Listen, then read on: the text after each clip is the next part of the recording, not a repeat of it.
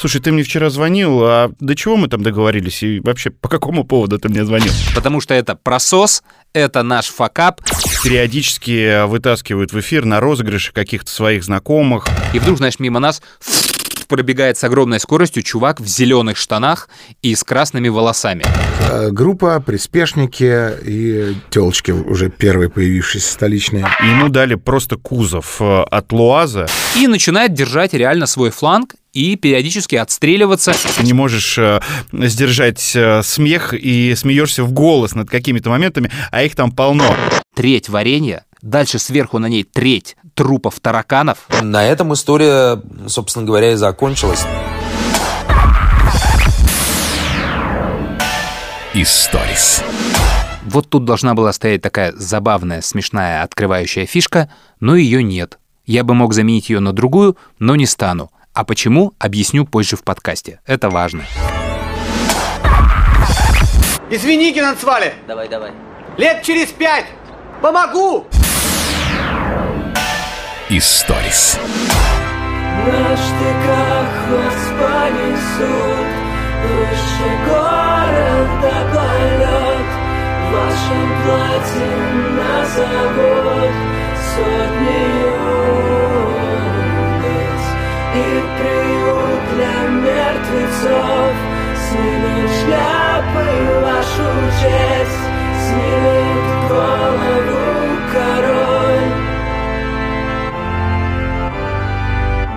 Ну, вот он, первый выпуск после спецвыпуска, после «Короля и Шута». По фидбэку на «Короля и Шута» я могу записать отдельный подкаст, который будет тоже не менее полутора часов.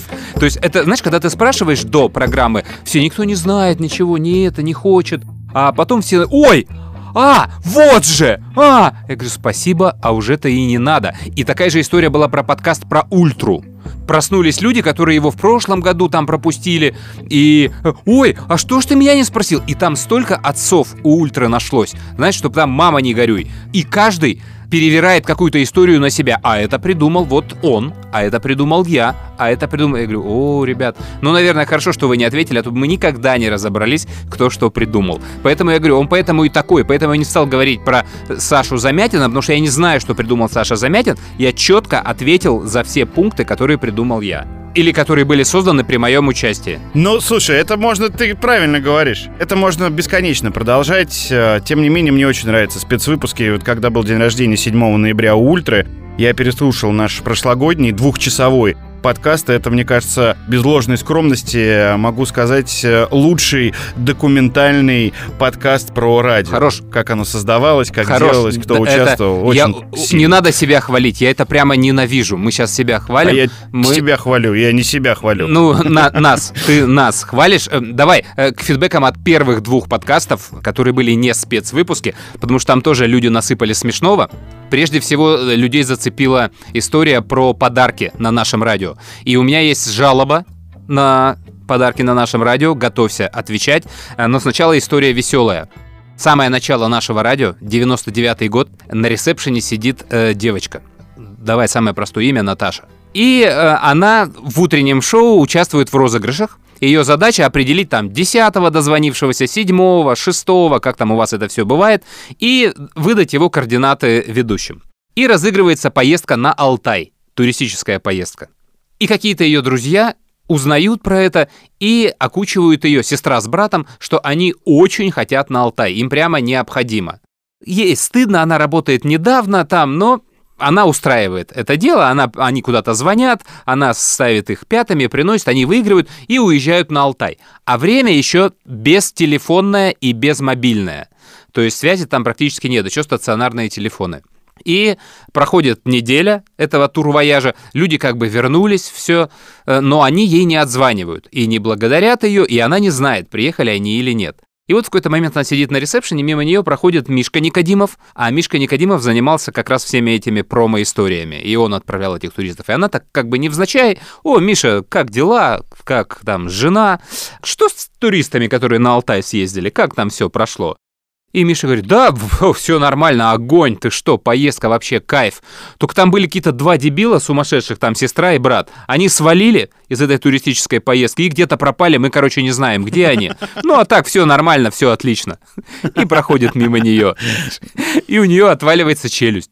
А мобильных телефонов нет, и она не может позвонить им, а не может позвонить также еще и домой, потому что, ну как маму спросить, а как бы, что случилось там, а может, они и не знали. В общем, странно маме такую новость продавать. И она на стреме дня 3-4, и на четвертый день ей звонят эти люди, говорят, привет, все нормально, отлично съездили, супер. Но оказалось, что они на второй день познакомились с какими-то местными какими-то людьми и свалили с ними зажигать в Барнаул из этой поездки и задержались в этом Барнауле на две недели или там дней на 10 дольше, чем длился этот тур. Вот и приехали и проспались и нарисовали. А девочку трясло неделю, как она устроила своим друзьям туристическую поездку. Наша музыка, наше радио — это рок. На штыках вас понесут Выше горем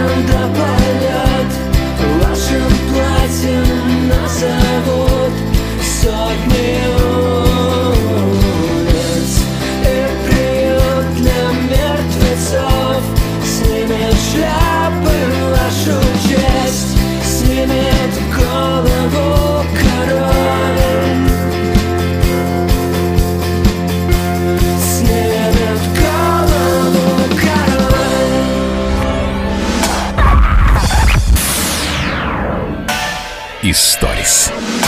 Слушай, э, возвращаясь к розыгрышам призов и вообще участием э, в разных рубриках, я думаю, что ни для кого не секрет, что на любой практически радиостанции периодически вытаскивают в эфир на розыгрыши каких-то своих знакомых, друзей. И мы тоже это делали. В основном, конечно, делали это не из-за подарков, а делали из-за того, что, ну, например, там э, не можем в это время найти участника на игру. И у нас всегда были какие-то знакомые, которым мы в любой момент могли позвонить, и они играли иногда по нескольку раз. Не в день, а вообще в принципе. Уже такие были персонажи, некоторые по голосам их узнавали. И самое сложное во всех историях, э, что касается игр викторин, когда есть вопрос и есть ответ. Ну, естественно, человек э, боится, стесняется, и он просит, хорошо, я вас выручу, если вам не с кем играть, но только дайте мне ответы, чтобы я не был дураком в эфире. Ну, и ты отправляешь человеку ответы, это еще со времен Шизгар-шоу было. И самое главное, вот, найти человека, редко у кого это получается, который это все отыграет, который э, будет естественно звучать в эфире. И у нас вот сколько раз было, ты отправляешь знакомому э, правильные ответы, еще вопрос не дочитал, он уже а, правильный ответ. И ты говоришь, как вы, подождите, мы же еще вопрос даже не задали. А, да, да. А я что-то... И это столько раз нас палило. Или там, наоборот, человек переигрывает, э, когда он долго думает. Уже можно отвечать? Ну, может быть, вы уже будете отвечать? Но подождите, давайте начинает рассуждать, зная правильный ответ, э, как он думал, э, вся эта логическая цепочка, и потом называет правильный ответ. Миллион раз такое было, это, конечно, очень смешно. Я не знаю, выпаливают ли это слушатели, но иногда вот действительно там человек со стороны может э, так играть, и слушатели говорят, а, он подставной. А вот э, иногда подставных людей, э, ну, реально не Тогда, замечают. э, Смотри, у меня как раз история по тому, что ты рассказал. Может быть, я не знаю. Э, у нас четвертый подкаст. Присутствует наш слушатель Денис Спиранский.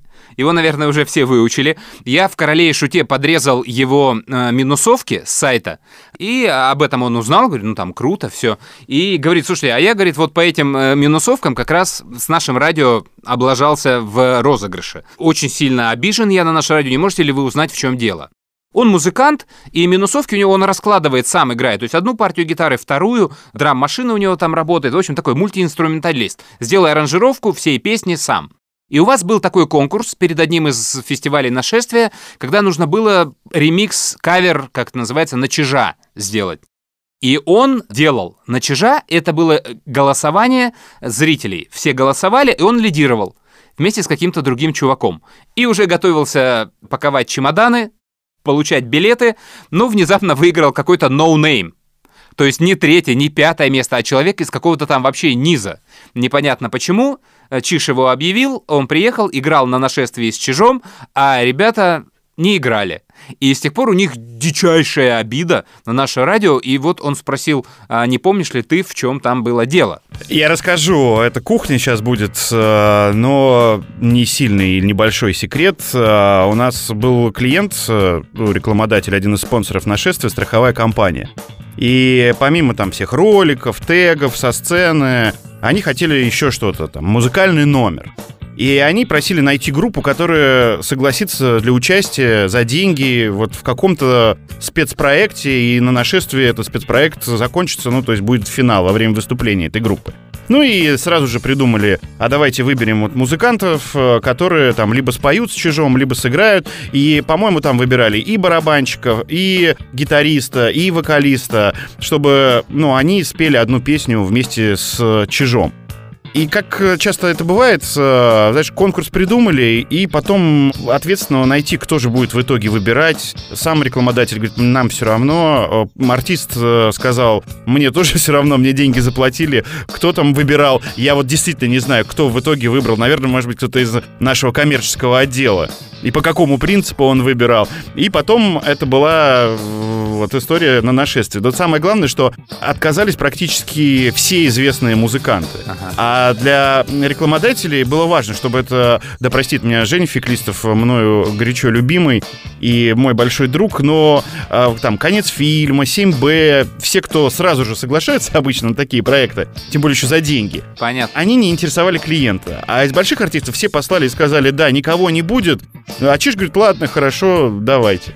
Ну и вот такой проект получился. В следующем году был тоже этот проект с другой группой, но не помню уже сейчас. э, Ну, ребят примерно так и поняли, и при этом они очень хвалят наше радио, они выигрывали там миллион раз, и говорят, вот 99 случаев вообще претензий, вопросов нет, все прекрасно, но вот это была странная история, и я им примерно так и рассказал, думаю, ребята, скорее всего, была какая-то спонсорская штука, ну вот просто вам не повезло.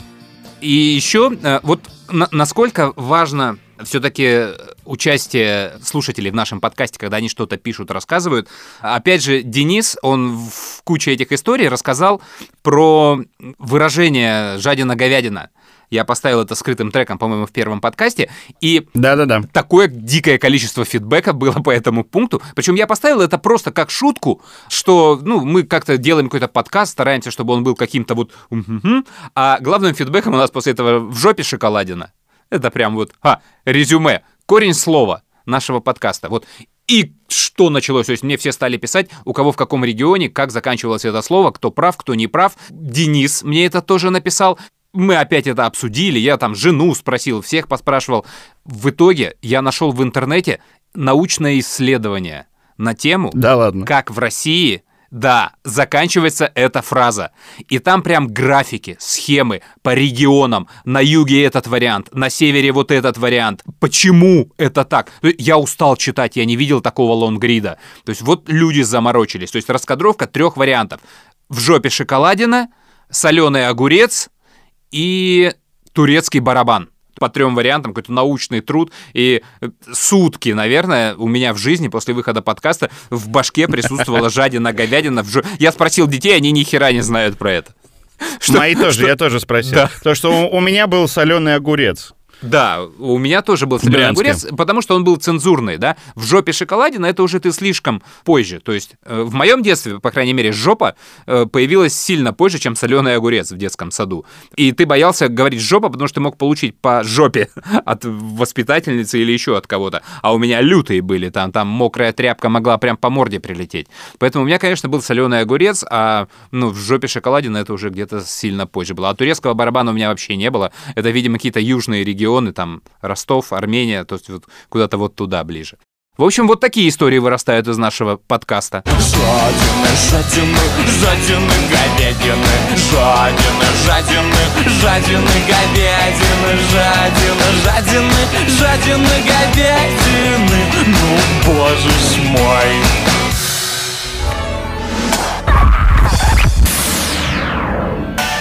Историс. Я про Чижа сейчас расскажу. Ну, кто видел э, группу Чиж и компания на концерте, ну и представляет, как выглядят музыканты, как выглядит э, сам артист, э, дочка его поет, Даша тоже в коллективе. И у него два директора, Саша и Сережа. Это в тусовке в музыкальные легендарные просто люди. Они бухают, ну, просто всегда. Ну, всегда. На гастролях, э, во время концерта, после концертов. Ну, они легендарны. Все промоутеры их знают, организаторы фестивалей их знают. При том, что они не срывают ничего. Они очень спокойно пьют, но э, они могут, например, когда ты позвонил им э, и договорился о, допустим, корпоративном мероприятии каком-нибудь, а на следующий день тебе перезвонить и спросить, э, слушай, ты мне вчера звонил, а до чего мы там договорились и вообще по какому поводу ты мне звонил? Так вот, и э, мой хороший товарищ, один из промоутеров, не буду э, говорить кто, он постоянно шутит э, над ними, и я просто, когда сейчас вот слышу слово «чиш», я вспоминаю его историю и стал теперь всегда обращать на это внимание. Потому что перед выступлением, когда группа настраивается, у них нет техников, они все сами делают, и выходит директор и выносит, у него такой застиранный пакетик э, маленький, Невея, ну или из какого-то такого вот э, магазинчика маленький. И у него там все примочки гитарные для чижа, провода, еще что-то. И вот как раз мой товарищ промоутер говорит, слушайте, ну они зарабатывают большие деньги. У них профессиональные музыканты. Ну то есть сейчас посмотреть, как там би-2 ставятся, кофры, техники там бегают, все красиво, аккуратно. И выходит директор группы Чиши компания с пакетиком из Невеи и достает оттуда всякие гитарные примочки. И один раз... И начинает изолентой приматывать их. И один раз они ехали э, на фестиваль, я уже не помню куда, на поезде. Вышли из поезда, естественно, все выпившие, и оказалось, что они забыли вот этот пакетик в поезде с э, примочками чижовскими. И Чиж э, расстроился, а концерт там через несколько часов, они как-то впритык приезжали. Они по- по- отправили кого-то на такси догонять этот поезд. И потом, э, за полчаса до концерта уже Чижу нашли другую гитару, другие примочки. Он на чьей чужой должен был гитаре играть, и выяснилось, что этот пакетик все-таки в сумке куда-то его положили, и он был с этими директорами. Ну, то есть они его не теряли, вот. Но нашли его уже, по-моему, после концерта. И вот когда сейчас вот выступает Чиш, я просто смеюсь, когда выходит э, директор и выносит все вот эти вот провода. Не могу ничего с собой поделать. Всегда на это обращаю внимание. Такие дела, брат Любовь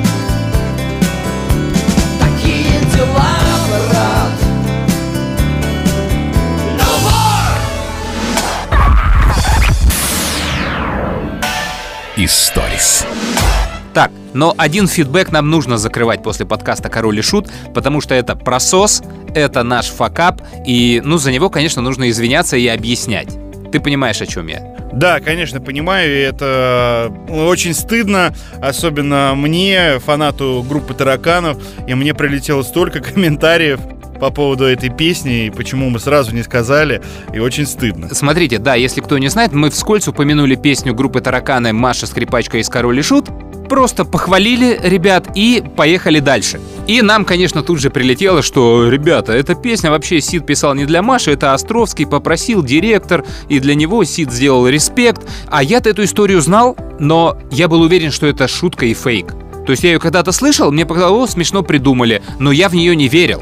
И у меня и мысли не было это проверять. А проверять, конечно, надо было. Директор, э, в смысле, директор тараканов долгое время. Мне кажется, в самые популярные годы тараканов Островский был их директором. Но это для тех, кто вдруг не знает Илью Островского. Он известный промоутер, известный директор, э, организатор фестиваля Кубаны. Сейчас директор группы приключений электроники. Да. И, в общем, нам можно было позвонить и одному, и второму мы почему-то это делать не стали, хотя я знаю почему. Потому что Диме, когда звонишь, он тебе ответит дней через 10, когда тебе уже не надо. И я подумал, что я ему сейчас позвоню, он будет говорить завтра, завтра, завтра, это все растянет подкаст, и не факт, что он что-то интересное расскажет. Э, Собственно, я могу показать. Если бы мы позвонили Диме, то Диме на включение звучало бы вот так.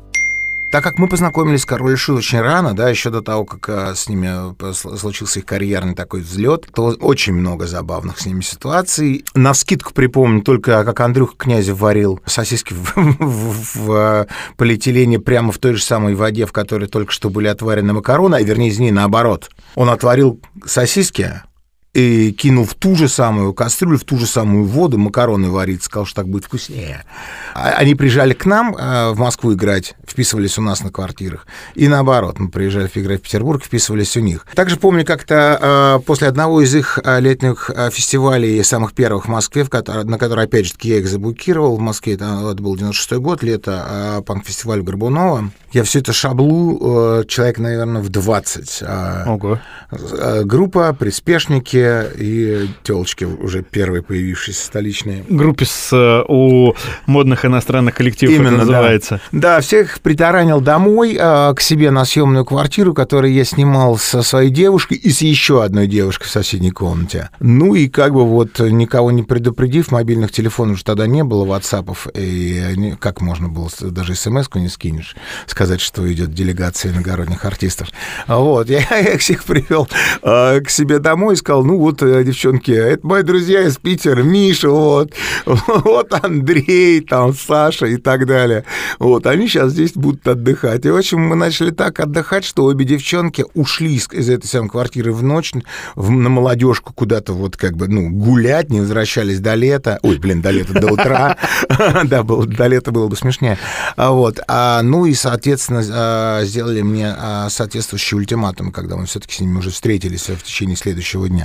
Вот такая вот история. Вот мы ее даем сейчас, потому что тараканам 30 лет. У нас есть повод вспомнить про группу «Тараканы». Вот Дима Спирин в нашем эфире, но не про группу «Тараканы». А теперь возвращаемся к истории про Машу. Мы, конечно же, набрали Илью Островского и просто даем тогда ему слово, чтобы вы эту историю услышали из первых уст. Первый раз в своей жизни я увидел Машу, скрипачку из группы «Король и Шут», наверное, где-то в 1999 году, когда эта группа выступала у меня на музыкальном фестивале, посвященном борьбе с э, распространением ВИЧ-инфекции. После этого мы встречались не единожды, но я помню, что первый раз какие-то, если можно так выразиться, чувства у меня проснулись парой лет спустя в городе Чудово, где я тоже проводил антинаркотическую акцию, и группа «Король и Шут» там участвовала, и я помню, мы сидели в каком-то фойе, предбанник, кают-компания. Не знаю, что это такое было. Там лежали какие-то пуфики, и группа «Король и Шут» была с поезда, они были уставшими. Маша пришла, прилегла на этот пуфик и заснула. И я помню, как я на нее засмотрелся и подумал, а вот что если... Ах, если бы. А, ну, мы жили в разных городах, соответственно, встречались не так часто, но, тем не менее, каждый раз, когда мы встречались, она всегда мне улыбалась и была крайне френдли, что, собственно говоря, в будущем и было отражено в сюжете песни. И через какое-то время вот эта история моей полувиртуальной симпатии к Маше стала темой для обсуждения и шуток во время гастролей группы «Тараканов». Много на эту тему разговаривали, шутили, и меня музыканты, и Дима Спирин постоянно подкалывали, задавали всякие разные каверзные вопросы. Собственно говоря, дело в том, что было известно на тот момент уже, что Маша встречается с тогдашним директором группы «Король и Шут» Сашей Гордеевым, ну, типа, поэтому у меня не было вроде как никаких шансов. И постоянно звучали какие-то шутки, а вот, Илюха, скажи, а вот если там мы окажемся в одной гостинице, в одном городе, ну, ты там попробуешь проникнуть к ней в номер, ну, а, блин, как к ней в номер проникать, если там она с э, этим, собственно говоря, директором находится. Короче, это была такая вот шутливая тема, которая муссировалась очень долгое время среди музыкантов. И в какой-то момент, я уже, честно говоря, не помню подробностей, почему-то я вдруг реально почувствовал, что ну, я в нее влюбился. И я прям помню эту ситуацию, я рассказал э, о том, что я, мне кажется, испытываю по-настоящему э, серьезные чувства по отношению к Маше Диме Спирину, Сиду. И я прям помню, как мы с ним стояли на крыльце пятиэтажки, и он мне такой говорит, слушай, короче, я все придумал, как тебе добиться, ну, там, сердца, не знаю, внимания со стороны а, Маши. Я сочиню на эту тему песню. Или даже он сказал, что я уже сочинил, и там напел мне и зачитал какие-то куплеты этой песни. И через какое-то время, собственно говоря, песня появилась, она полностью сформировалась, в ней по сути дела, хоть и немного в шутливой форме, изложено все то, что происходило там последние несколько лет с э, мо- моей жизнью. Как мы с Машей пересекались, как я смущался, как она улыбалась и так далее, и так далее, и так далее. Маша, скрипача из король Шут, я стану твоим смычком твоей Электроскрипкой Маша, скрипачка из король Шут, слышишь, тебя уже зовут. Да, Игорь, и мало кто знает, э, что у группы «Тараканы» был целый альбом таких песен. Оля – стоматолог из Перми, Катя, стюардесса Аэрофлот, Валя – продавщица сигарет, Ира из окошка МФЦ, Лена – машинистка метро в сторону Арбатской, Шерон из фильма «Основной инстинкт», Юра... А ладно, это не надо уже. И вот то, о чем я сказал в начале подкаста. Мы предложили Диме озвучить вот эту вот историю, вырезать из песни кусочек и наложить его вокал вот на эти штуки и сделать ну, там, 7-8 таких вот кусочков, как будто этот альбом действительно существовал. В любой стране, Англия, там, Америка, развитой стране с хорошим шоу-бизнесом, э, человек сделал бы это за день. Потому что тут придумано все так, что тебе особо не нужно стараться. Это называется эффект Мэтта Деймона, который приезжает на телешоу просто, чтобы сказать «да» и уйти. Бен Аффлек, Мэтт Деймон, люди знают, что такое шоу-бизнес. У нас в стране это не работает. И вот вам явный пример. То есть 8 дней Димка эту штуку записать не смог. Фиг знает по каким причинам, возможно, они какие-то там действительно обоснованы, но так бывает всегда, когда мы пишем не только Диме, а многим нашим музыкантам. Им некогда, они не хотят, они не понимают, и в результате ничего не происходит. Да, мы не вечерний Ургант. Но, с другой стороны, я думаю, вечерний Ургант не так часто зовет в гости группу Тараканы и Диму Спирина. Мы не вечерний Ургант, э, но я тебе могу сказать, что э, вот мы, я сейчас наше радио, и ровно так же отвечают музыканты, когда мы просим что-то их сделать э, подобное. Вот э, неделю-две будешь ждать, напоминать. Э, они считают, что это им неинтересно. Музыкантам гораздо важнее прийти в эфир и час рассказывать про новый альбом или предстоящие концерты. К сожалению, многие наши музыканты, не все, вот молодежь сейчас современная, она понимает, что важно участвовать во всем, вписываться во все для популяризации э, своего творчества, своих проектов. И даже если вот кто-то придумал э, такую фишку, шутку, когда тебе нужно сказать одно слово, да, нет или еще что-то, это работает.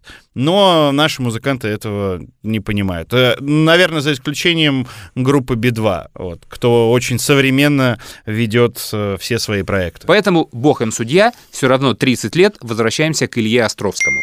И в этот момент, когда ну, песня уже была записана, но при этом ее еще никто не слышал, у меня созрел некий план, в рамках которого вокруг Маши, которая должна была приехать в этот момент в Москву, должны были начать происходить всякие разные удивительные события, как а, примерно это происходит в фильме «Игра». Собственно говоря, апофеозом всего этого должно случиться то, что она повсюду, куда бы она ни приходила, я помню, она, по нашей информации, должна была посетить на тот момент очень популярный клуб «Бункер», потом там что-то еще, я даже не помню, откуда я все выяснил, эту информацию, вот этот ее маршрут движения по Москве, короче, везде должна была начинать звучать эта песня.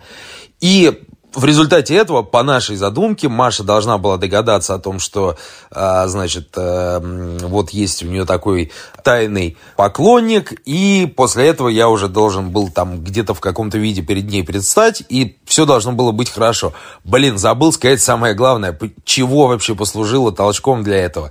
Толчком для этого послужила информация, которая до нас донеслась, что Маша рассталась со своим, ну, уже на тот момент экс-бойфрендом Сашей Гордеевым. И поэтому мы всю эту историю решили закрутить. Причем часть этого плана реально а, была воплощена в жизнь. Что-то я помню, какие-то курьеры дарили ей огромное количество шариков на улице, там еще что-то. Ну, короче, была очень прямо серьезная заморочка. И по итогу, значит, финалом этого всего я должен был прилететь к ней в Санкт-Петербург и рассказать о, договориться о встрече и рассказать о- об вот этих все- всех своих чувствах. И мы с ней встретились, и я это все выложил и сказал, что вот лирический герой этой песни на самом деле я. Такая вот фигня, Маша. Короче, я тебя люблю. Слушай, это же чистейшая история Сирано де Бержерака. Это, это панк-рок встречается с классикой. А, Причем я сейчас слушаю Ильи историю, и я ведь знаю финал, да? Но я все равно переживаю за Илью. Мне хочется, чтобы, чтобы все получилось у него. Прям еще можно, знаешь, взять, разорвать и сказать, а продолжение истории в следующем подкасте. Или в конце подкаста. Но мы так делать не будем. А, Она все это выслушала. Естественно, она была достаточно сильно впечатлена и сказала, что все это очень круто, красиво, романтично и так далее и тому подобное. Но, говорит, есть одна проблема. Я, говорит, собственно, и разошлась со своим бывшим парнем, директором группы «Король и Шут», потому что мы были на гастролях в Америке. Там я встретила какого-то чувака, я в него влюбилась. В результате я сейчас собираю свои вещи, покидаю Санкт-Петербург и улетаю на ПМЖ в Соединенные Штаты Америки. Собственно говоря, что после этого и произошло. Маша покинула группу «Король и Шут», улетела жить в Америку, где она до сих пор проживает. На этом история, собственно говоря, и закончилась. То есть не произошло никакого романтического хэппи-энда, не произошло никакого нашего воссоединения. После этого, ну, мы с Машей продолжили общаться, и, может быть, не часто, мы пару раз, мне кажется, встречались с ней в Америке, пару раз в России. Во- Вот, собственно, и история возникновения песни.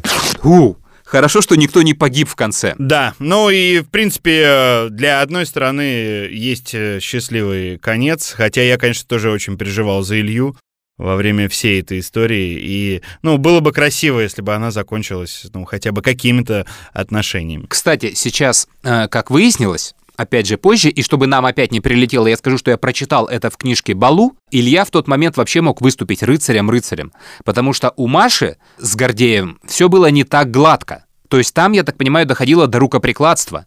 И не все синяки э, на концертах группы «Король и Шут» у Маши под глазами были нарисованными.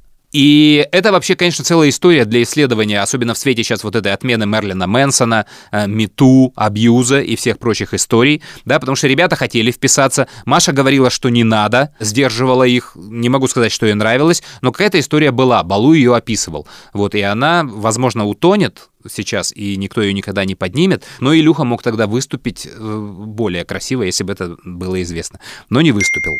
Ко всему вышесказанному хотелось бы вот еще что добавить. Я вспомнил, что для того, чтобы песня начала звучать повсеместно, там, куда приходит Маша, нам пришлось подкупить диджея в клубе «Бункер», чтобы он эту песню поставил, и причем поставил ее много раз, и чтобы обязательно один из этих разов пришелся на тот момент, когда в клубе будет находиться Маша. Проводника в поезде, опять же, не я не могу вспомнить, каким образом, но мы каким-то образом выяснили, на каком поезде и в каком вагоне она поедет обратно в Санкт-Петербург. И наша задача была просто договориться с э, проводником, чтобы он вот в этой радиоточке, или как она называется, поставил эту песню. И вторая вещь, некая пикантная подробность. Чувак, в которого она влюбилась, является, допустим, братом Захара Мая был такой певец. Что он пел, я сейчас уже, конечно, не припомню, но какая-то у него была скандальная песня. И это был его то ли брат, то ли сын, то, то ли еще кто. Ну, короче, какой-то близкий родственник. Да-да-да, Захар Май, Илья, странно, что ты не помнишь его главную песню. А, никогда не думал, что это мог бы быть ответ э, Маши тебе, тоже через своего друга. Посылаю все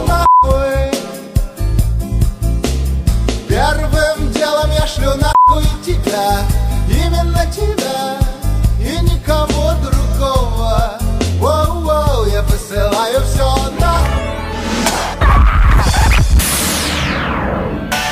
Историс. Ну что, вот такая история. Тараканам 30 лет. Поздравляем. Дима, поздравляем. Группу поздравляем. Помню я первое свое знакомство с Димой. Это было начало 90-х, какой-то концерт, я сейчас уже не помню, в силу тогдашнего своего состояния, то ли рок-фестиваль в Горбушке, то ли еще где-то. Мы, значит, сидим с компанией, пьем пиво, э, улица, тепло, лето, и вдруг, знаешь, мимо нас пробегает с огромной скоростью чувак в зеленых штанах и с красными волосами. Он так пробегает, а за ним бежит такая толпа ну, каких-то рокеров, я не знаю, может, это Ария, может, это металлисты были, может быть, еще кто-то. И они бегут за этим крашеным чуваком и куда-то уносятся за угол. Знаешь, ну, я так только приехавший в Москву, еще ничего не знаю, думаю, а что это тут как бы происходит, что это такое? И мне говорят, а, это вот Дима, это солист группы Тараканы, группы 4 Таракана, да, она тогда называлась 4 Таракана. Вот сейчас он будет там рассчитываться за свой имидж, очень известный э, в панк-роке человек, начинающий. И я заинтересовался, кстати, творчеством группы Тараканы, 4 Таракана, купил альбом, украл, выпил в тюрьму. И я покупал эту кассету несколько раз, эта кассета была, да, потому что мне дважды казалось, что меня с кассетой накололи. Там было такое говняное качество записи, что я не мог поверить, что так вот записывают. То есть ты мог тогда представить группу «Гражданская оборона», но ты думал, что не-не-не, сейчас эта «Гражданская оборона» же записывалась тогда, когда невозможно было хорошо записать, а сейчас все для этого есть. И я дважды перепокупал эту кассету. Украл, выпил в тюрьму. Так что 30 лет, получается, прошло с тех пор. И ты, кстати, знал, что Сид был не первым солистом группы «Четыре таракана»? Да, знал, конечно. Знал, да? То есть это пантеон вот этих наших групп. Алиса, э, Ленинград, Пикник, где первыми вокалистами были совсем не те люди, которых мы сейчас помним и ассоциируем напрочь с этими командами.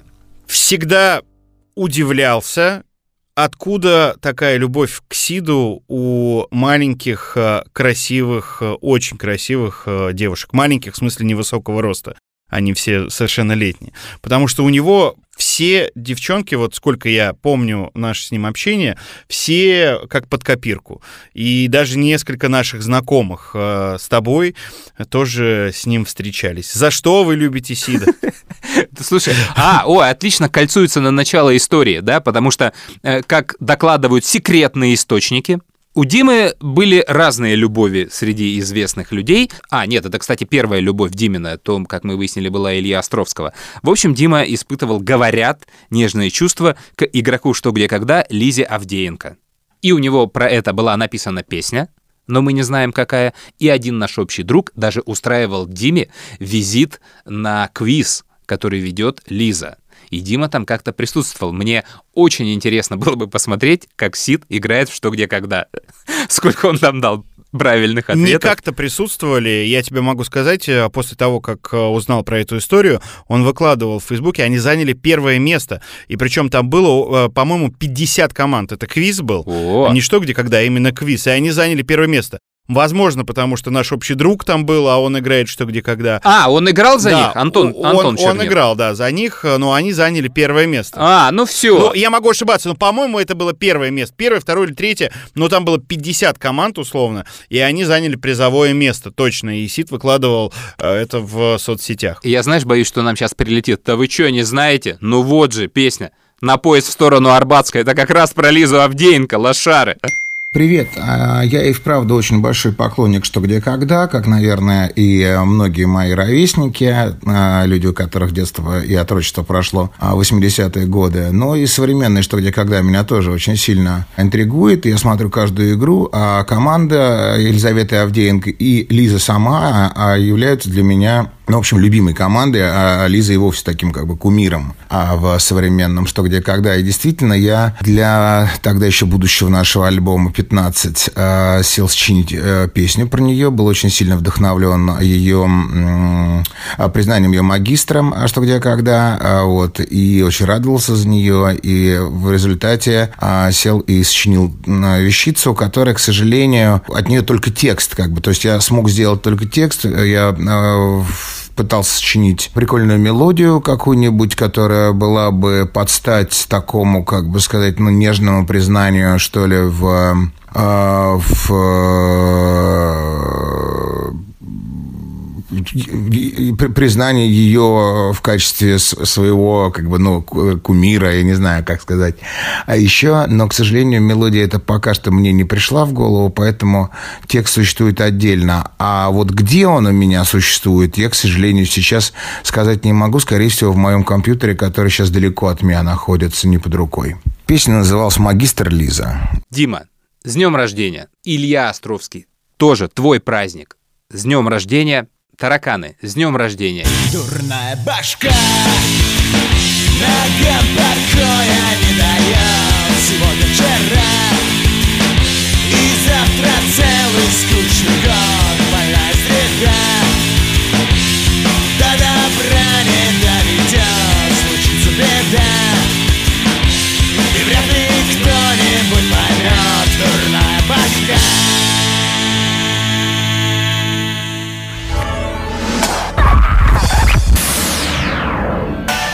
Историс.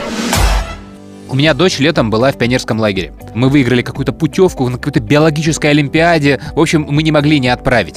Это было в Подмосковье на базе лагеря МГУ. э, биологическая смена. Мы ее туда затолкали. И на второй день мне приходит сообщение. Папа, твою мать, мою мать. 6.30 утра, я в лесу, в сыром. Зарисовываю кузнечиков. Потом их ловлю и иголками прикалываю к пенопласту.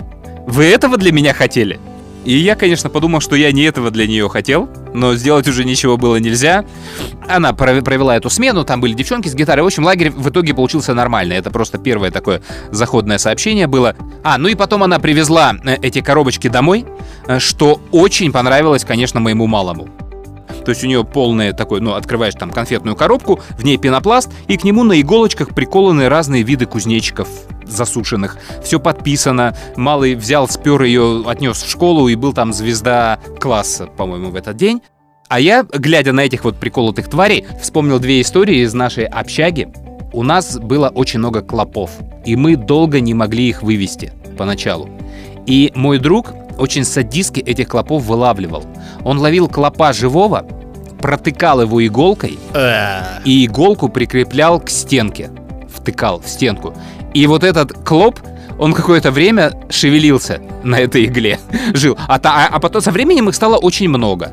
Одни уже подыхали, крайне еще шевелились как-то. То есть это был просто объект восхищения всей общаги. К нам приходили люди, и они так, ну, заходят там, бывало. Она как-то около входа была расположена. Люди заходят, пацаны, кстати, а вот по физхи... э, а что это у вас? И дальше, значит, наблюдали вот за этими клопами, распятыми на этих иголках. А летом, когда мы уезжали, мы оставляли наши комнаты кому надо летом перекантоваться у нас. И еще у нас были тараканы, клопы и тараканы. Тараканов было больше, клопов мы извели быстрее. И вот мы оставили на лето комнату, ребятам пожить, э, возвращаемся в конце лета, они, мы с ними разминулись, кому-то они наши ключи оставили, мы взяли эти ключи, открываем свою комнату, и нам, значит, на- нашим глазам предстает такая картина. Идеально убранная комната, идеально. В центре нее стоит стол, чистейший. На столе из бумаги старательно сделана виселица. Вот настоящая виселица для казни. На этой виселице висит здоровенный таракан на нитке, повешенный, ну, там за шею, насколько у таракана может быть шея. И у этого таракана на этой же шее, но ниже, висит изумительно, ювелирно, миниатюрно сделанная табличка «Партизан». И вот эту инсталляцию, то есть у нас, ну, понятно, никаких телефонов не было, ни мобильных, ни этих, просто это так красиво было и так здорово было сделано, но мы это не сфотографировали, и никакой памяти, конечно, об этой фигне не осталось, но вот при слове «таракан» и там какие-то клопы, то есть у меня теперь вот все время возникает эта картина, табличка «Партизан». Ну, то есть ты представь себе размер таракана, это не американский таракан. Я понимаю, да. Это обычный наш таракан, но большой. И на нем еще он за шею подвешен, и на нем еще маленькая табличка «Партизан». Это было очень круто. И последняя история про тараканов. Мы только поселились в общагу, 93-й год. Э, Сидим в комнате, вдруг нам кто-то... Ни у кого нет телевизора, ну, то есть первокурсники, вообще ничего нет. И вдруг забегают какие-то ребята, говорят, слушайте, парни, там можно... У ребят есть телевизор, можно пойти посмотреть «Звездные войны». Хотите? Мы говорим, конечно, хотим «Звездные». Пофиг, что смотреть, все, мы пошли, это уже вечер, темнота. Мы, значит, заходим в комнату, там уже куча народу. Комната настоящий срач, классика общаги. Мы, значит, садимся, как кто-то находит себе место, и, значит, начинаем смотреть фильм. Ну, фильм, конечно, мы знали наизусть, и в какой-то момент, значит, я смотрю вправо от себя, у меня сбоку стоит такая полка кухонная, называется она, по которой просто бегают тараканы с огромной скоростью. Масса тараканов. И половина из них залезает в банку с вареньем. И вот они залезают в эту банку с вареньем, а вылезти из нее не могут, потому что они вязнут в этом варенье. И вот я смотрю, там, знаешь, банка, на ней, в ней треть варенья, дальше сверху на ней треть трупов тараканов. То есть они часть уже в это варенье вошли, а часть еще нет. И сверху валятся все новые и новые. И сверху они более-менее еще живые, просто завязли в этом варенье, а, а нижние уже дохлые.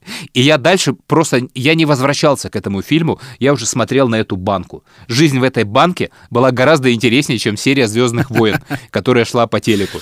И в этот момент кто-то забежал в комнату и говорит, ребята, атакуют Белый дом, какая-то война, погнали воевать. И мы, как идиоты, все значит, набрасываем на себя вещи и ломимся на станцию метро Арбатская. А это были события 3-4 октября, тот самый переворот э, в Белом доме, Хасбулатов и компания, когда танки выезжали на мост и стреляли в окошко Белого дома. И мы, значит, выбегали, к нам навстречу бежали какие-то раненые люди, кто-то куда-то убежал, и когда рядом с нами из асфальта начали пули, выстрелы отскакивать, мы поняли, что да ну его нахер эту войнушку, и быстро вернулись в общагу. На- А, нет, мы на Тверскую поехали, там были какие-то мирные тусовки, мы там потусовали, а на следующий день поехали уже к Белому дому фотографироваться на фоне танков, победивших э, людей, этого Белого дома горелого, и у меня полно фотографий, поэтому вот такие у меня ассоциации с теми событиями. «Звездные войны», «Тараканы», «Войны за Белый дом». И тут э, должна заиграть песня группы «Тараканы» на поезд в сторону Арбатской.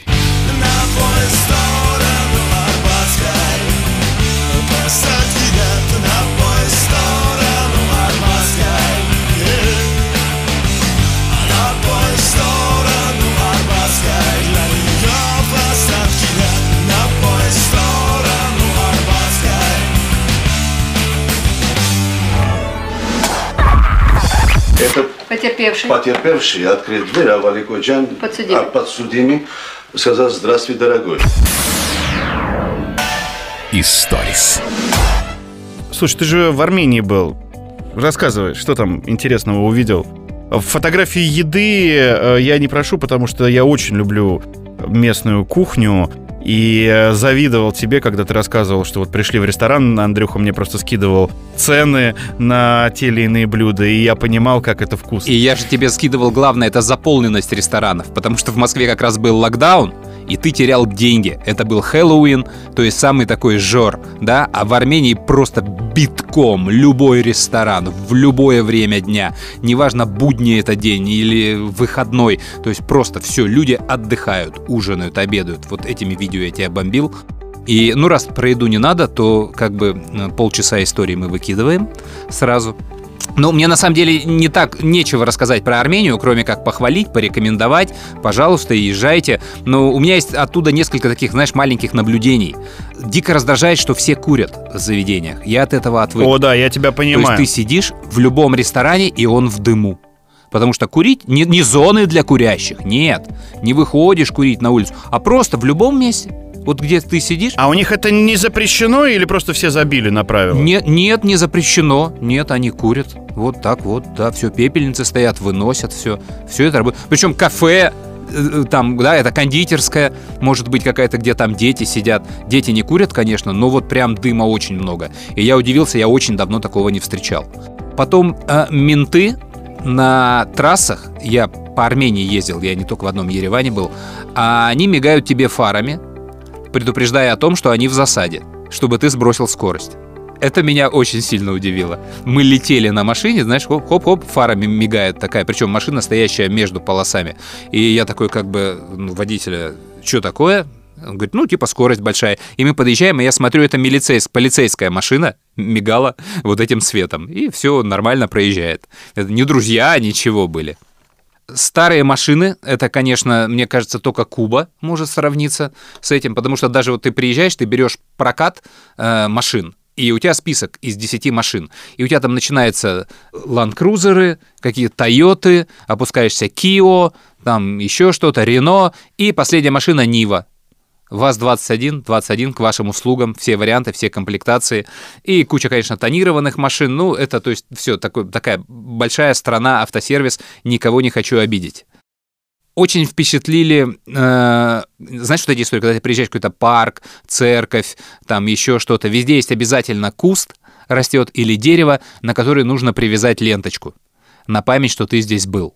Так вот, сейчас все эти деревья завязаны в маске.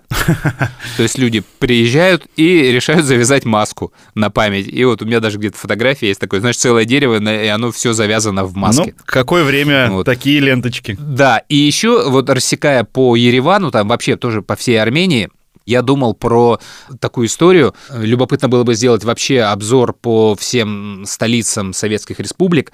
Кто самый молодой человек, в чью честь что-то названо в Армении?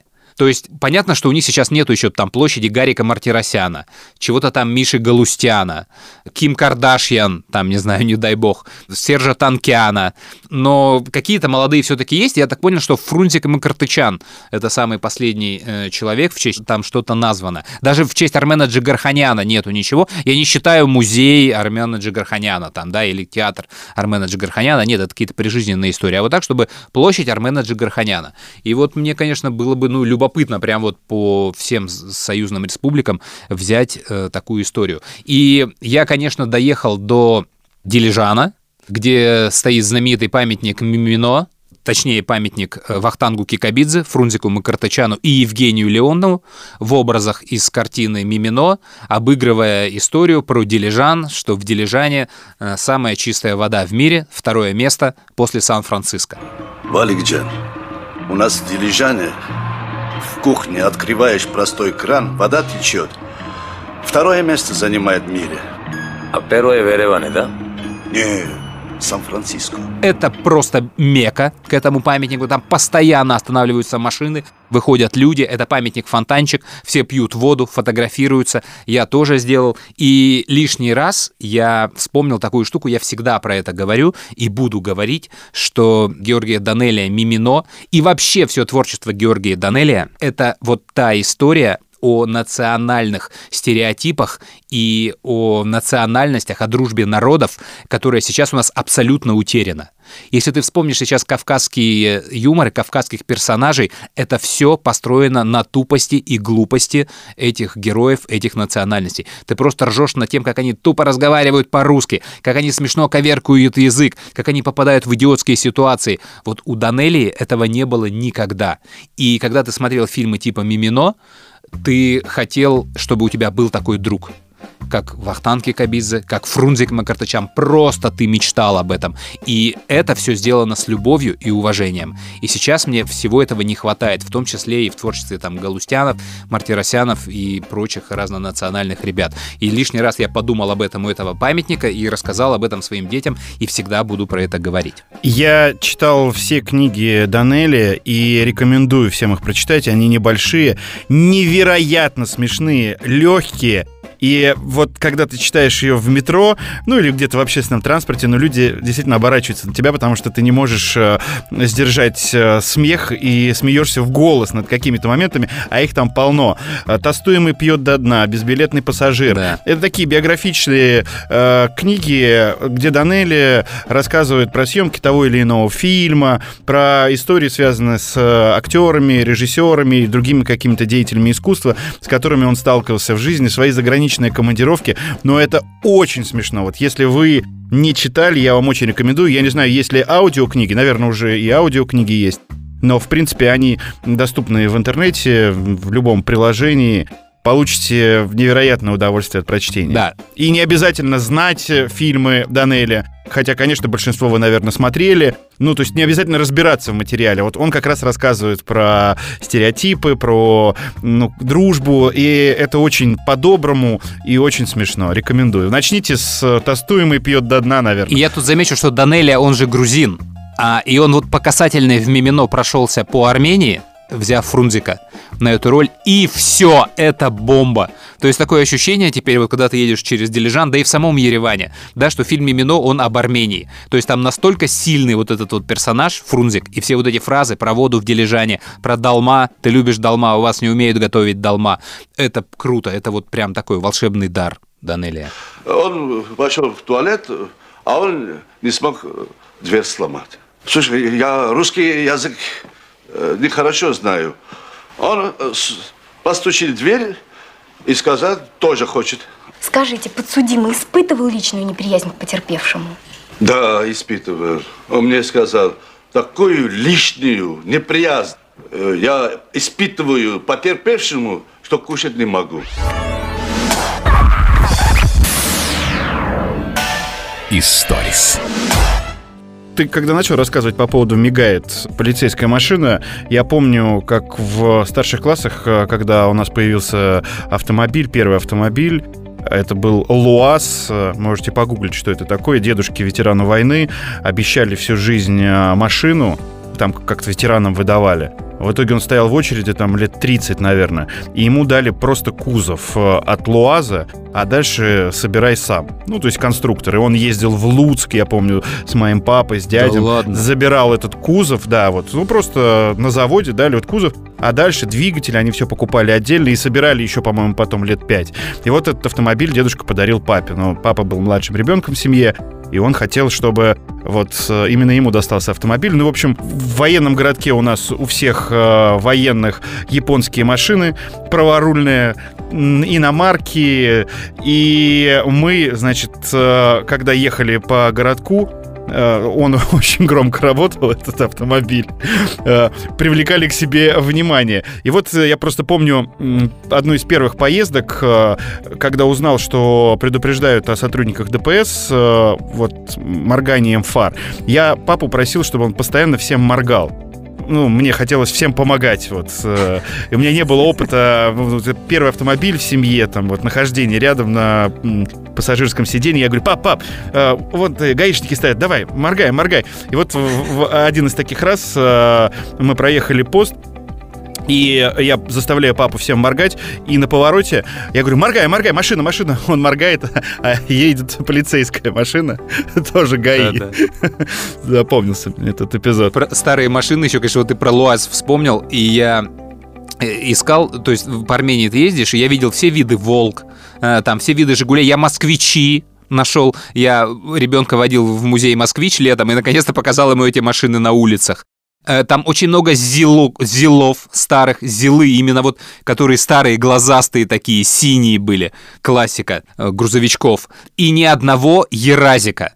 Помнишь, была такая уродская машина, Ереванский автозавод? Нет. Такая. Ну, наверное, я ее Нет. видел, но не знал, что это Ерас. Завод давно закрылся, их крайне мало даже в Союзе было, но все их знали. И вот в Армении я так ни одного и не встретил. Его резины совсем лисые. Эти «Жигули», чем думают, я не знаю. Под ногами крутятся, крутятся, крутятся. Историс. И последняя армянская история. Мы были с друзьями, с нами были всякие маленькие дети, и было много телефонов. И мы, когда въехали в Армению, мы все сотовую связь у всех отключили, ну, то есть переключились на Wi-Fi местный, взяли там карточку, то есть все было спрятано. Но был один телефон, знаешь, иногда вот бывает такой э, рабочий телефон, который заведен там для каких-то конкретных целей, на который звонят очень редко, им практически не пользуются. Но его возят с собой, потому что иногда этот один звонок там в год, он все равно важен. И вот у нас с собой был такой телефон, и он лежал где-то глубоко, и его не перевели э, в режим Армении, не отключили сотовые данные, то есть интернет на нем был, и им не пользовались. И в последний день на этот телефон позвонили. На него ответили, поговорили, и, уходя на завтрак, этот телефон оставили на столе в номере. И с завтрака, значит, первым свинтил маленький мальчик, 9 лет. Он забежал в номер, причем у него был свой телефон. И YouTube был прямо на телевизоре. Но он почему-то просто увидел вот этот телефон, решил его взять и решил посмотреть на нем YouTube. А смотрел он серфил. Прям, знаешь, вот ты забиваешь губка Боб, оп, включаешь видео, 3 секунды, не, не нравится. Следующее, не нравится. Следующее, не нравится. 14 минут он был в интернете. 14 минут. Он вот так вот включал мультфильмы, выключал. И заплатили за это потом 54 тысячи рублей. Офигеть. Причем именно за то, что он сбрасывал. То есть, я так понимаю, там, помнишь, как раньше, вот если ты говоришь пару секунд, то считается минута. Вот точно так же у них в интернете, видимо, идет там мегабайт или как- как- какой-то объем. То есть ты включил ролик, посмотрел 2 секунды, но прокачалось вот столько. Все, ты включаешь следующий и дальше. То есть если бы он смотрел условно один ролик длинный, 10 минут, заплатили бы в 5 раз меньше. А поскольку он вот так вот быстро сбрасывал, сбрасывал, сбрасывал, то вышло 54 тысячи. Мне кажется, у каждого есть история, связанная с ним или со знакомым, который в роуминге заплатил какие-то адские деньги за связь. Сто процентов. Корабли лежат разбиты, сундуки стоят раскрыты, изумруды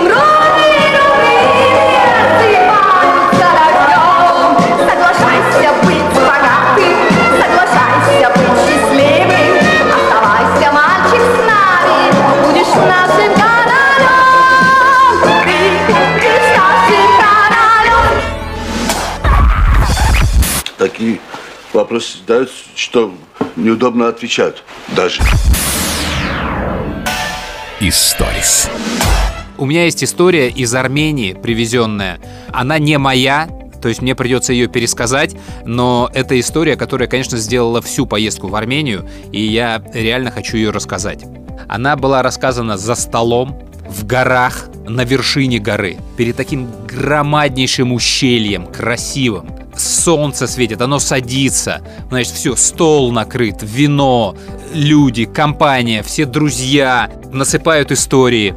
И э, человек, глава э, всего этого мероприятия, то есть тот, у кого мы в гостях, который очень много путешествует, он очень это любит, у него бизнес в разных странах, у него куча этих историй, рассказывает про то, как он встретил первый локдаун в 2020 году, то есть когда это все начиналось. А, Его зовут а, Артур Гаспарян, это, я так понимаю, примерно как Иван Иванов в России. Кто-то его знает как э, армянского капитана, соответственно, после этой истории. Кто-то его может знать как владельца фирмы Актитур Армения. Итак, э, начало локдауна он встретил в путешествии на яхте. Он плавал на Мальдивских островах. И стало понятно, что Мальдивы закрываются на карантин, и буквально с завтрашнего дня никого не будут ни впускать, ни выпускать. И он зависает в этих Мальдивах на карантине. У него яхта небольшая, моторная, арендованная у ирландца, и с ним моторист в экипаже и две стюардессы, или как они там на яхтах называются, я не помню. Моторист оказался просто аферистом из Калининграда, который не умел ничего. Девчонки эти, они хотели получить морской опыт, то есть им нужно было куда-то отправиться в какое-то первое путешествие, чтобы где-то потом показывать, что у них этот опыт есть, и продолжать учиться дальше то ли этому делу, то ли какому-то другому. Он их взял тоже, соответственно, за небольшую плату. И вот он знает, что надвигается весь этот локдаун, он звонит этому человеку в э, Ирландию и говорит, чувак, тут такая вот история, как бы, и я зависаю, и яхта твоя зависает, э, но есть вариант. Давай ты мне прощаешь оплату всего вот этого фрахта, а я тебе гоню твою э, яхту, возвращаю ее в Ирландию. Они соглашаются, и он на яхте, которая не предназначена для выхода в открытое море и в открытый океан, начинает плыть из Мальдивов, то есть ему нужно пройти в Средиземное море из э, Индийского океана и приплыть в Ирландию, в общем, через Атлантику. Кто географ, тот представляет маршрут. Вот он понимает, что яхта не дойдет, не пройдет Индийский океан. Он затаривается бочками, он ставит себе дополнительное горючее туда, заливая, то есть вся яхта груженная в горючем. И за час до объявления карантина, полуночи, они снимаются с Мальдив и уходят в океан. Они плывут 6 дней, на шестой день у него на яхте вырубается электричество, падают все генераторы, то есть все, у него нету абсолютно никакой электроники, ничего не работает. Это как раз ровно посередине океана. Они находятся, у него только работает мотор, который лучше не глушить. И они начинают вот в таком дрейфе плыть куда-то там, куда ему ближе. А, В этих историях, а середина Индийского океана тебе пофиг куда. То есть ты ни назад вернуться не можешь, ни там куда-то в Индию или Шри-Ланку подняться, ни к Африке. То есть тебе все равно нужно идти к Средиземному морю.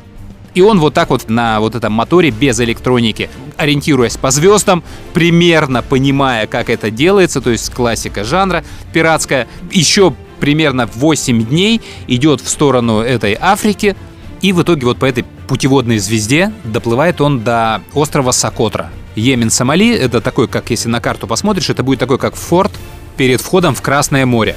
И через Суэц транзит в Средиземное море. В общем, он все доплывает на веслах буквально до этой Сокотры, где город, крепость, там хороший порт, там танкеры швартуются, доплывает до этого порта довольный, и ему говорят, дружище, карантин, ничего не можем сделать. Швартоваться тебе нельзя. Офигеть. В смысле, как? Ну, у меня же вот, все, СОС, аларм, ребята, помогайте. Нет, ничего сделать не можем, давай сейчас будем думать, что делать. Пока, вон, отплывай туда, на указанное расстояние, бросай якорь, якорь, и стой на якоре. Выходить никуда нельзя, то есть ничего мы с собой сделать не можем, ремонтировать тебя тоже как бы никто не будет. Ну, он бросает этот якорь, ну, по крайней мере, уже видит берег, то есть идет такая акклиматизация, назовем ее так. Стоят они, значит, на этом якоре, думают, что делать, и тут они, значит, замечают, что на них идет танкер. Здоровенный такой танкер или контейнеровоз, я не помню, что это. Не прямо на них, то есть он их не подомнет, но по касательной они понимают, что он явно их заденет. Они пытаются там сигналить, что-то там чем-то махать рукой, ну там все смотрят, фиг знает куда на этом танкере, он просто прет на них, и у них, что замечательно, есть видео всей этой истории. Вообще, вся эта история, она в какой-то момент кажется очень фантастической, но Артур показывает видео с каждого момента, как только ты начинаешь сомневаться. И вот у них есть видео, как и к ним уже борт к борту подходит вот этот танкер, и они от него руками пытаются оттолкнуться. То есть, чтобы их там не смяло, не подмяло под него, не отбросило. В итоге реально танкер на них наплывает, он срывает их с якоря, просто их отбрасывает куда-то нафиг. Слава богу, лодка не переворачивается, то есть все обходится. То есть он реально вот их по касательной проходит, они остаются на плаву, но уже вообще без якоря. Танкер этот преспокойно куда-то там уходит, то ли он уходил из порта, то ли он приходил, куда-то на швартовку ушел.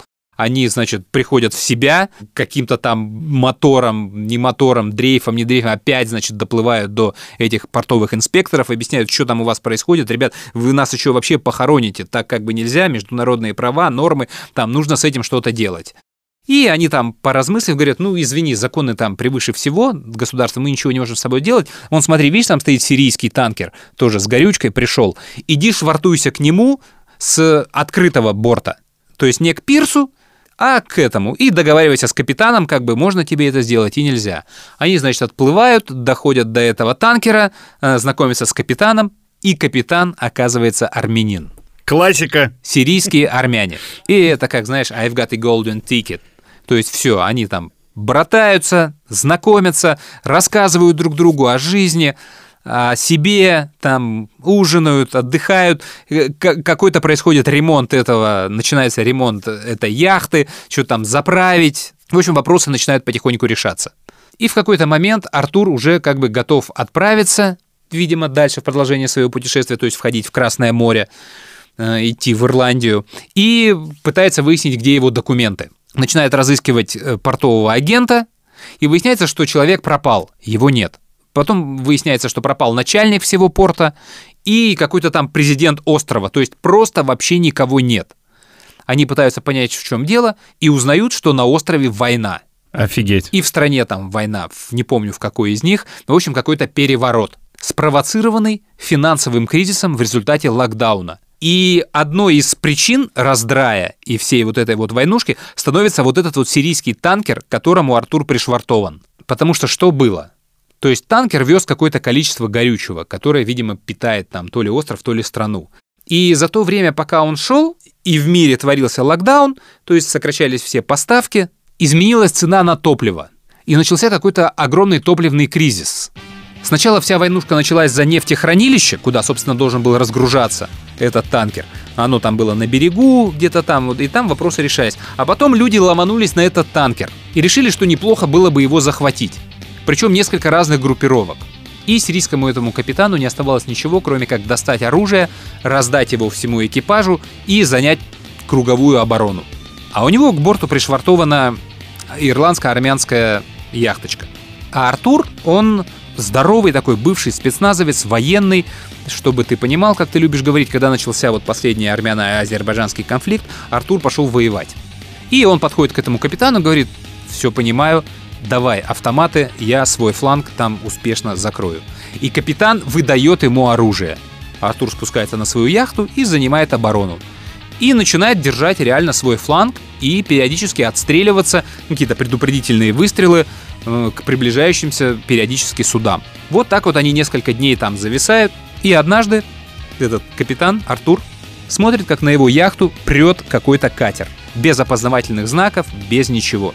Он ждет, ждет, катер не сворачивает, он начинает давать предупредительные очереди, катер не реагирует, он говорит, ну, начинаю стрелять перед ним.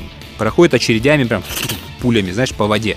Никакой реакции, и он начинает уже, значит, прицеливаться в рубке, там куда-то там по стеклам. Ты там снайперского нет было прицела, то есть, ну, и когда уже это стало возможно, он, значит, готов стрелять, и тут там выбегают какие-то чуваки, начинают махать руками, мол, все нормально, то ли белый флаг, то ли не белый, в общем, он не стреляет, до него доплывает этот катер, и оказывается, что на этом катере ему привозят все документы из порта.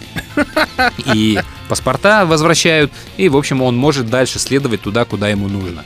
Он поднимается к капитану, сирийцу, говорит, вот, слушай, у меня такая ситуация, но если надо, не вопрос, я остаюсь, мы дожимаем до победного, я ничего, я бросать не буду. Капитан говорит, давай, плыви, это не твоя война, никаких проблем, брат, удачи.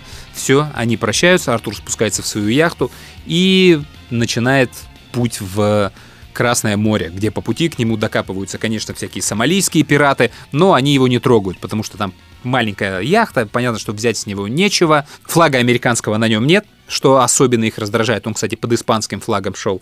И тут никаких приключений не возникает. Он спокойно уходит в Красное море, Суэц, Средиземное море. И уже где-то в районе Греции у него начинается какая-то история. Его там тоже арестовывают за нарушение какого-то карантина. Но там ему уже удается выйти на землю. И это впервые за вот больше чем месяц, когда он вступил на землю, и у него, как он говорит, у меня под ногами ничего не болталось. Мне уже было все равно. Арестовывайте меня, что хотите делать. Его оштрафовали потом на какую-то здоровую сумму, но мне было уже все равно. В итоге весь этот вояж у него занял 40 дней. Это еще быстро, мне кажется. Да, да, да, да. Вот он все говорит, он там бородатый, немытый, там жратвы не было. Он говорит, девчонки супер оказались. То есть девки получили такое боевое крещение, что их теперь реально можно взять в любую, наверное, там в компанию какую угодно и сразу, наверное, капитанами. А моторист... Слушай, эта история достойна просто экранизации. Да, да, да. И как бы вот если бы человек мне все это рассказывал, я бы, наверное, не поверил. Но он реально показывает видео. То есть как они руками от танкера отталкиваются. То есть как, как их мотыляет, падает этот телефон, и они там визжат все. То есть этот танкер с оружием. То есть вся история у него снята на этот телефон. И, конечно, про это все знают. А, а позвонить он, собственно, никуда не мог, потому что и телефоны уже там в какой-то момент были разряжены, они экономили все вот эти вот заряды. По спутнику тоже звонили, был у них спутник жене, но он тоже довольно быстро разряжается. То есть такая минимальная связь была, я живой, я живой. Ну, а поскольку жена была в Армении, то есть за ним следила вся Армения. И о том, что война э, в этой стране, они узнали именно по ее звонку. Он берет трубку спутник, он говорит, а что, как там у тебя? Говорит, да ничего, нормально, вот приехал. Так у вас там война. Какая война? Такая война. Как, на каком-то армянском канале услышала про войну на острове Сокотра в Йемене и Сомали. А? А вот так вот, да, вот все знают про это. И с тех пор вот этот Артур, он известен как вот армянский капитан. И вот такая вот, конечно, мощная история. Войнушка и яхта. Выпить море, океаны, перебрать пески Сахары, где наш дом. Соблазнительные страны проплывали облаками за бортом. Маяки съедали звезды, моряки сжигали остров где-то там. Нам со дна не размахали и хвостами, и рогами капитан. Ну, все, наверное, на сегодня. Э, давай, пока и до следующего подкаста. Подписывайтесь на нас, отправляйте донаты, если вам интересно и понравилось. Э, И спасибо большое. Пока. Да, и подписывайтесь не потому, что нам нужна аудитория, а потому что так проще узнавать о том, что вышел новый выпуск. Там всякие колокольчики, уведомления. Не знаю, на что вы там подписываетесь, как это приходит. Все, спасибо, пока. Пока. Анекдот, знаешь? Встречаются в ринге ММА, боев без правил, братья Самойловы и братья Галахи. И нас на мачте От туземцев вы не прячьте жемчуга. От Севили до Гренады От Бермудов до Канады Кто куда. Мы без спроса входим в гости В нас нет зависти и злости Вечный сон Выпить море, океаны Перебрать пески Сахары, где наш дом. Если нету папирос Подает сигналы СОС Подает сигналы СОС Мертвый матрос Историс.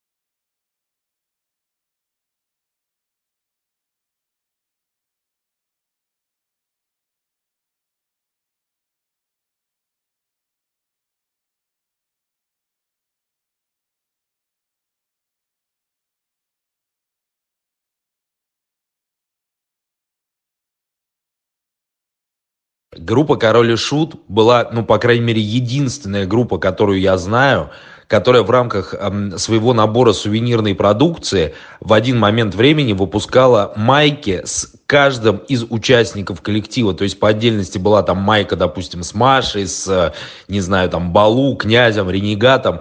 И кроме того, что мы заставили этого диджея, вот этого курьера, который передавал шарики ей там где-то посреди улицы, и проводника ставить песни, мы их еще и заставили а, надеть эти майки на себя, потому что, ну, тогда это еще больше привлекало внимание ко всему происходящему, и еще больше становилось удивительным, почему вдруг они находятся в этих майках и ставят а, везде по пути ее движения эту песню.